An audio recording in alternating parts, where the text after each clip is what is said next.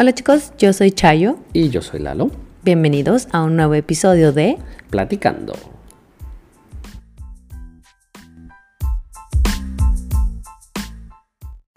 Hola, hola. Muy buenos días, mi queridísima y amada Chayito. Good morning por la mañana. Hola Lalo. Hola chicos, ¿cómo Ay, están? ¿Por qué eso me pasa?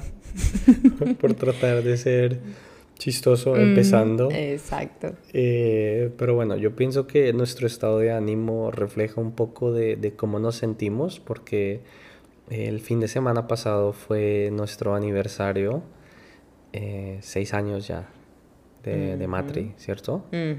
¿Segura? ¿Sí? Ok. Y estamos súper renovados de, de una pequeña aventura donde fuimos a, al medio de la nada, en realidad. Sí, muy cierto. Literal, en medio de la nada, sin internet. Sin señal, estuvimos desconectados eh, más de ¿qué? día y medio. Y también eh, Pero lo hace más como, como, mm, pues realmente una aventura, ¿no? Porque no teníamos ni teléfono, o sea, señal de teléfono, señal de internet no para el nada. GPS, nada. sí anduvimos en una Y sin mapa. y anduvimos en una carretera completamente eh, sin pavimento, le dicen en México Sin pavimento. terracería, ¿cierto? Sin señales, hora. señalamiento. Está en buenas condiciones la, la carretera, La terracería. la terracería. y pues estuvo súper chévere. Estuvo muy divertido. Fuimos a la laguna Hansen, que es el Parque Nacional de Constitución aquí en... 1857, literal. Ese es el nombre completo. Es cierto, mi- Parque Nacional Constitución 1857, ¿sí? Mejor conocido como Laguna Hansen. Porque hay una laguna que desafortunadamente ya está seca, pero... Pero por lo que entiendo, hace 10 años había agua todavía.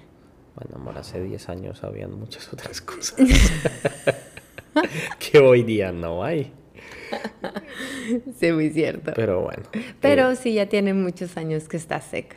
sí, un, increíble las, las estrellas, eso fue lo que a mí más me Uy, gustó sí, la el noche. cielo estrellado. Y los niños que, que se la gozaron. Fascinados, corriendo como... ¿Cómo que? como animales salvajes, Sí, lo voy a exacto. decir. O sea, no, no quería decirlo, pero sí. Sí, o sea, había vacas corriendo, pero los niños también estaban al par de las vacas. Desenfrenados, eh, habían monolitos súper lindos, su, su primera fogata. Muy, muy bonito. Una experiencia fantástica. Si a alguien le gustaría ir, eh, recomendaciones, no vayan solos, eh, vayan con alguien que conozca el camino, porque sí es fácil de perderte. Mm, y ya, Hay que llevar toda la actitud. Porque no hay agua, no hay Sí. nada. No hay mesas, no, no es el, No es el camping en Estados el Unidos. campamento típico en Estados Unidos, donde Sí, Aquí es literal, Tiene. vas a acampar. Sea, tienes que llevarte todo, bacanísimo. pero es muy divertido. Sí, lo disfrutamos muchísimo. Pero bueno, Y bueno, eh, cambiando el tema abruptamente, ¿cuál será el tema de hoy, mi querido coanfitrión Lalo? has cambiado el tema abruptamente. Sí, pero lo entiendo. Y de hecho, el tema de hoy o de este fenómeno, en realidad no sé cómo llamarle a... De hecho, está considerado es un dialecto y ya es una realidad y es el día a día. es el, el Spanglish. Sí, el, el Spanglish como Es la revolución de un idioma, Es la revolución de un idioma, pues el idioma Oh. siempre está cambiando. el movimiento de un nuevo idioma. el movimiento de un nuevo idioma que pues que está creciendo cada día. Eh, de hecho, en nuestra investigación en el 94, eso ya hace un tiempo atrás, 1994, la RAE, la Real Academia Española, reconoce y añade la palabra Spanglish, escrita con E, al diccionario. Mm, o sea, no con ese ES, Correcto. Spanglish, Sí. fusión Y- del inglés y el español. Sí. Eh, y dentro de su de- definición es la modalidad del habla de algunos grupos hispanos de los Estados Unidos en las que se mezclan elementos léxicos y gramaticales de español y el inglés. una mezcolanza de los dos, básicamente. Pero queda aclarar que no es solamente de los mexicanos, es todos los latinos. Sí, correcto. En todo, en todo Estados Unidos. Claro, de hecho, para, para, para el español de México en Estados Unidos tiene un nombre específico, ¿no? Y ahorita tú nos vas a hablar de eso. Eh, otra cosa también que es interesante de, de este dialecto, que no es, no, es no es unificado. En realidad, el spanglish de Nueva York, el spanglish de la Florida, el spanglish de California, el de Texas, es diferente. Y eso se debe a dos cosas realmente, o sea, son, es muy obvio.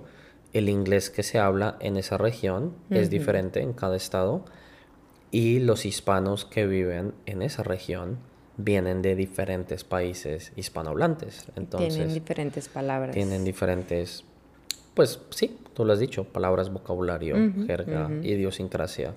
Entonces el spanglish de Nueva York tiene mucha influencia puertorriqueña, Florida cubana, California de México. Eh, bueno, y, y, eso es y anotado. Sí. Y bueno, dado que el spanglish surge de forma independiente en cada región, como ya nos explicó aquí Lalo, esto refleja las variedades locales de inglés y español. En general, las diferentes variedades de spanglish no son necesariamente inteligibles entre sí. En español de México y chicano, el término común para spanglish es pocho. Ok, espérame un segundito. Inteligible. Esa palabra es una palabra grande. ¿Te acuerdas lo que la, la, investigamos? Sí, que no es, que es algo claro. En este caso no es algo claro. Correcto, 100%. Inteligible. Y bueno, pero ¿qué es un pocho en Estados Unidos? Bueno, se le define pocho a la persona de origen mexicano en Estados Unidos que no habla el español o lo habla muy poco. Y es ofensivo decirle a, en este caso viene siendo que un chicano, ¿cierto? No necesariamente un chicano, pero sí. Um, son los que más lo, lo, usan. O se les, se les, ¿qué? Se les da este, este término pero no creo que sea ofensivo, la verdad. También se le dice pocho, digamos, estando en México, tú le dices pocho a una persona precisamente que vive en Estados Unidos y viene de vacaciones. Oh, es un pocho. Que no habla bien el, castellano. Y pues. probablemente, o lo, más común es que no hable bien el español. Y que lo habla muy poco. Que meta muchas palabras en inglés. Oye, y hablando de, de esta palabra pocho, ¿te acuerdas que que investigamos un poquito el, origen de, Pocho, es, de Sonora, ¿verdad? De Pocho, sí. Bueno, eh, uno de los orígenes, eh, porque encontré habían sido dos, pero el más acertado era que en Sonora se le dice pochi a los animales que no tienen cola. Entonces, es como, pues se le dice entonces pocho a, a una persona que deja las raíces. Sí, tiene que ver con el origen y la raíz. Sí, exacto. Te vas dejando las raíces atrás. Te estás desconectando de tu lengua y tu cultura. Sí, eso, se me hizo súper interesante. Es como una analogía, ¿no? Sí, correcto. Sí, sí. Esa, esa partecita pues tiene mucho sentido. Eh, pero bueno, entonces igual Pocho es Spanglish, simplemente llamado específicamente para personas de México en, Estados, Unidos. Exactamente. Vale. ¿Qué es la lengua que hablan? Bueno, vale. Ok. Y, ah, oh, puedes decir, hablo un español muy pocho o hablas un inglés muy pocho. Ah, también, claro, claro, claro.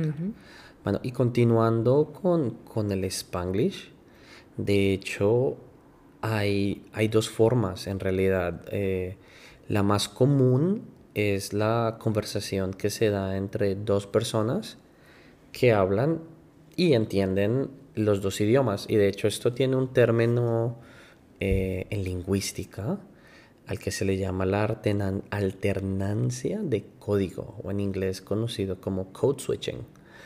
Y se refiere al uso de dos o más lenguas en un mismo discurso, enunciado o frase. Esto es esto es súper clave, sin violar las reglas fonológicas o sintácticas de ninguna de las lenguas. Mm. Entonces, cuando tú estás hablando con una persona que maneja los dos, esto de hecho pasa inconscientemente porque es la primera idea que se te viene a la mente.